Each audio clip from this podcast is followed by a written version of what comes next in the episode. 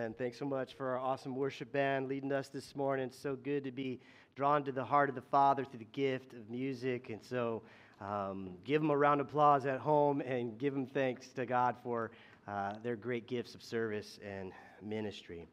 Grace, mercy, and peace to you from God our Father and from our Lord and Savior Jesus Christ. Amen. Probably one of the most important things that has happened recently at St. John's is something that for months we didn't do.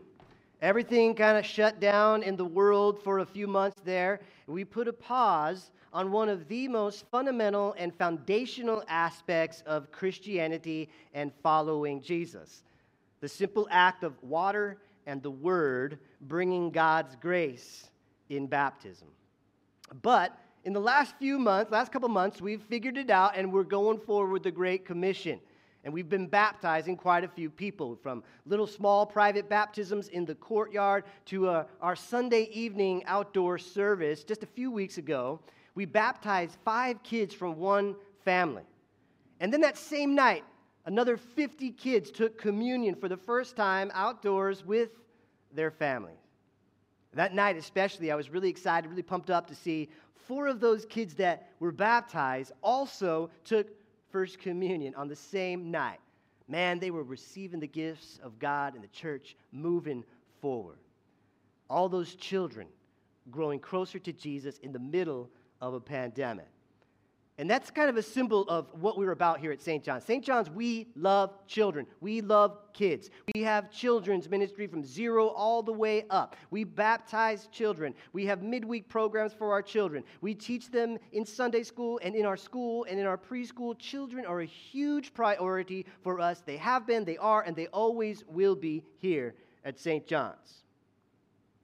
But children have not always been so valued in society and in the world. In fact, when you go back into the ancient world, the classical uh, world, the view of children, we see a different picture than the current view. In fact, the classical world placed a high value on reason and logic, so children were regarded as inferior because they were not guided, so it was thought, by rational thinking. They were also thought to be physically weak, subject to the will of adults, susceptible to sickness, and because of all those factors, children were not admirable in the classical world. And if children were to be praised at all in any way, it would be for the potential, the potential they may possess for actually becoming someone who mattered in the future. Now, unlike today, in classical antiquity, children were not used as positive paradigms or examples for adults to follow. In fact, Plato said this. He noted that children were known for fear, for weakness, for helplessness. Pliny said this. He said, None among all the animals is so prone to tears as children. To be a child was to be uh, dependent, defenseless, fragile, vulnerable, at risk. Those weren't the qualities associated with heroism in the ancient world. A hero was someone who made things happen. A child was someone things happened to. In fact, in the Greco Roman world, the extremes of killing and abuse and abandonment to children were common. Babies that were disabled were often disposed of by drowning or exposure to the elements or left where waste was disposed of, essentially being thrown out at the dump. One archaeological dig unearthed 100 babies that were murdered, essentially thrown into a, sewer. Children were disposable. In fact, one ancient Roman law said that a boy who was strikingly deformed had to be disposed of quickly. I mean, such a tragic and terrible, so foreign to us in our view of children today. That sort of image of classical antiquity made me think of Rick Hoyt. Here's a picture of Rick. He's a little child. And as a uh, result of oxygen deprivation to Rick's brain at the time of his birth, he was diagnosed as a spastic quadriplegic with cerebral palsy. In fact, some people advised his parents to institutionalize Rick because there was no chance of him recovering. There was little hope for Rick to live a normal life. In fact, in ancient Rome, by custom and by law, he would have to be discarded. Baby Rick would have to have been thrown out to the dump or drowned or abandoned and killed. But that didn't happen to him.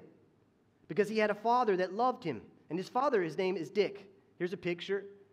His father and his mother, they brought him home to care for him. And, and when he was 11 years old, they took him to the engineering department at Tufts University to see if a device could be invented to help him communicate.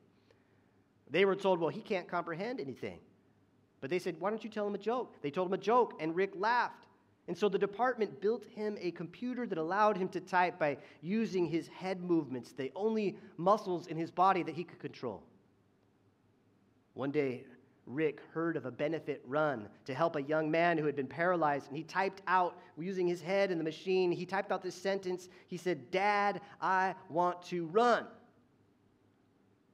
By this time, Dick, his dad, had 40 years old, way out of shape. He'd never run more than a mile. But Dick somehow pushed his son through this race. And his son came home, Rick, after that race and typed a sentence on that computer to change their lives. He said, When I ran, Dad, when I ran, I didn't feel disabled.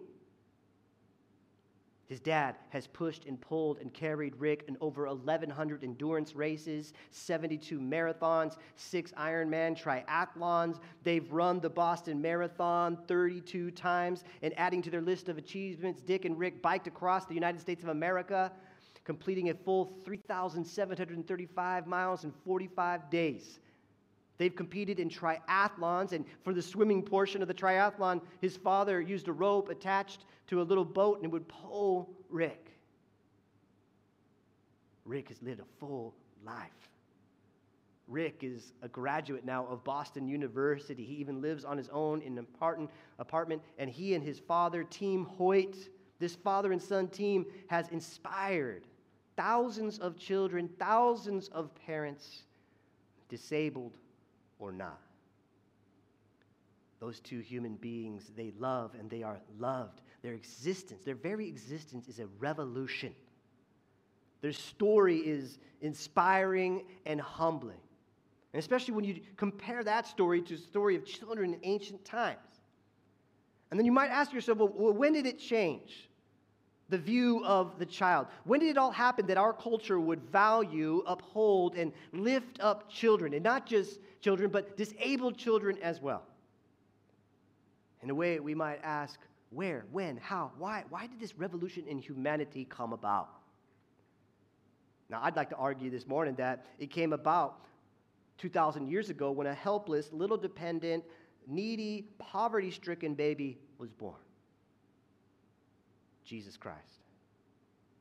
And at his birth, a new era came, a time when thinking about children would begin to shift radically. A child born and placed in a manger gave rise to the reality that had been guarded by the Israelites already for centuries. The Israelites had already held that there was one God and he is good, and every human being has been made in his image. Genesis chapter 1, and the beginning it said it. God said, Let us make mankind, let us make humanity in our image, in our likeness, so that they may rule over the fish in the sea and the birds in the sky and the livestock and the wild animals, the creatures that move along the ground. In verse 27, God created mankind, he created humanity in his own image. In the image of God, He created them, male and female. He created them. And so this child born in Bethlehem 2,000 years ago grew up. And he began to say things about children that were sort of radical at the time. And children were brought to Jesus. They couldn't come themselves, they're passive, they're dependent, right? Their parents brought them to Jesus, but his disciples were like, hey, get away. Don't bug the teacher. Don't bug the rabbi. And Jesus rebuked his disciples and said in Matthew 19 14, Let the little children come to me. Don't hinder them. The kingdom of heaven belongs to such as these. My friend, that's a kingdom for children, long before Walt Disney, right? The magic kingdom is closed right now, but the kingdom of heaven is always open. All children always welcome no entrance fee required. And so the little children, they came to Jesus. And as the movement of Jesus spread century after century, the kingdom for children grew. In fact, in the Didache, a, a second century teaching, Christian teaching, it prohibited the killing of children. It prohibited the practice of exposure. It, it prohibited infanticide. And then you start seeing different things said about children within Christianity. The shepherd of Hermas said, All babies are glorious before God. St. Ambrose said, The church must care not only for babies, but also for the poor, because poverty destroys the ability to care for children. We see at the coming of Jesus, a community began that cared for orphans. At baptism, the practice of children receiving godparents began to take care of children. And then by the fourth century, we see a shift in the culture of the world. Instead of leaving unwanted babies to die at the dump, they were left at a church, they were left at a monastic community. And orphanages, as we know it, were born. For those of us who live in a culture truly enchained by Christianity, we view each person differently because of Jesus all humans created by God in his image. And my friends, the story of Team Hoyt, of father and son, that's the result of Christ's revolution of humanity and the perception of each human being being worthy, made in the image of God. But Jesus also said some other things about children. Now, remember, even Judaism, while had a, high view of the image of God, Judaism, children were never held up to be role models for adults in the sense of having some sort of positive trait that adult would emulate or follow in the example. But Matthew chapter 18, verse 1 says this. It says, At the time the disciples came to Jesus and asked, Who then is the greatest in the kingdom of heaven? Now, we live in a culture that is infatuated with greatness, right? A narcissistic, individualistic, self centered quest for greatness. Well, our culture is not much different than Jesus' culture at the time. His own disciples fought over who was the greatest disciple.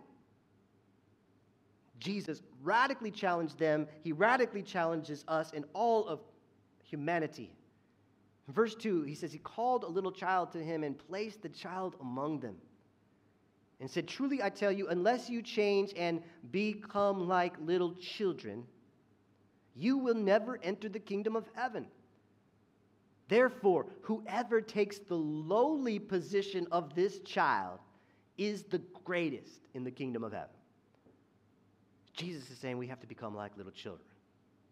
Now, when we first hear that in our culture, we already value children because of Jesus. It's part of our DNA 2,000 years later. And when we hear those words, we think, okay, maybe we're supposed to have their simple faith, or maybe their devotion, or the sometimes amazing ability of children to love. Maybe we're supposed to follow that example. But that's not what Jesus is talking about. What he's talking about when he says lowly position, in fact, the hearers of Matthew's gospel would have thought of only two things when he said those words lowly position. They would have thought of dependence and need.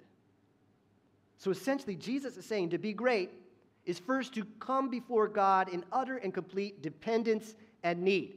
It's to say, I'm not going to try and be great on my own. In fact, it's saying, God, I cannot be great on my own. I've tried it my way. I've looked out for only me. I wanted to be the hero. I wanted to run the complete race by myself and bring home the gold by my might, by my will, by my power, by my determination, and my ability. But when we see how huge the race is that's marked out before us, and when we're honest with our own selves and our own abilities, we see that we are quite disabled that we can't use our legs, we can't use our arms, we can't use our voice, our bodies, our spirit is willing, but the flesh is weak, and we cry out. We cry out like Rick Hoyt. We cry out like little Rick Hoyt, not with our own voice, but with the voice our Father provides. We cry out with a voice that's given to us. We cry out, Dad, I want to run. And our Heavenly Father picks us up. He carries us, He pulls us, He pushes us mile after mile after mile, year after year after year, decade after decade after decade, farther and farther and farther. So that we too can say, like Rick, when I run, I don't feel disabled. Jesus said, therefore, whoever takes the lowly position of this child is the greatest in the kingdom of heaven. But Jesus doesn't stop there. We're not supposed to only be like Rick Hoyt in utter, complete, utter dependence and need. We are also called to be like his dad. Jesus says in the next verse, Whoever welcomes one such child in my name welcomes me. When Jesus looked at people, I mean, he saw the image of God. He saw it in everyone. And it caused him to treat every human being with dignity. And because of that, he changed our culture forever. My friends, in Rick and Dick Hoyt, uh, Team Hoyt, I'd say we actually see a parable of the very words that Jesus is talking about. That on the one hand, we all need to be like Rick. We need to be aware of our dependence and our need before our Father. But we also need to be like his dad. And we need to welcome all of God's children love them, care for them, give sacrificially to them, seeing the image of God in them, seeing Jesus in them. And at times we've got to run the race for them and with them. And when we live that sort of life, that's, my friend, is when we achieve greatness, an otherworldly greatness, not a national greatness, not a worldly greatness, but a greatness that Jesus is talking about a greatness that truly impacts the hearts of humanity and the world. A kingdom of heaven greatness. In fact, if we learn anything from Team Hoyt, we learned never to underestimate the power of our lives depending on the Heavenly Father. Little Rick wasn't thrown out, he wasn't discarded, he wasn't drowned. He was loved, he was cared for, he was valued, he was saved by his Father. And so were you. Your story of dependence and trust and need for God, and your story of treating every human being with dignity. That, my friends, is a story that saves lives and true greatness. It's your story. It's my story. It's the story of our church. It's the story of Christianity. And it's the story of all those who are entrusted, all children entrusted to our care. Let that story live and come alive in us more and more as the kingdom of heaven expands. In Jesus' name, amen.